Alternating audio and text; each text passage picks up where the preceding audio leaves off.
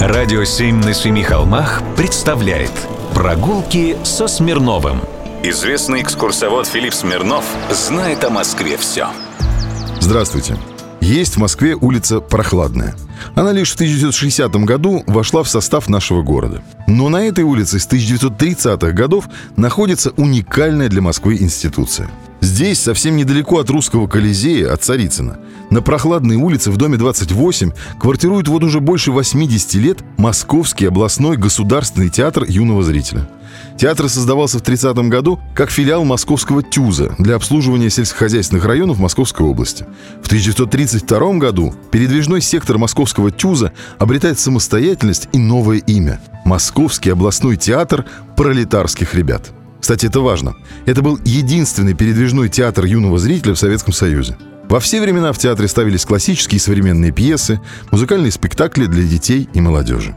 Во время Великой Отечественной войны Московский областной театр юного зрителя был единственным детским театром, оставшимся в Москве и продолжившим играть спектакли. За более чем 80-летнюю историю театр осуществил постановку более 300 пьес. Было сыграно около 30 тысяч спектаклей для детей Москвы, Московской области и многих городов и областей России. А зрителей за всю историю театра побывало на спектакле, вдумайтесь, более 8,5 миллионов.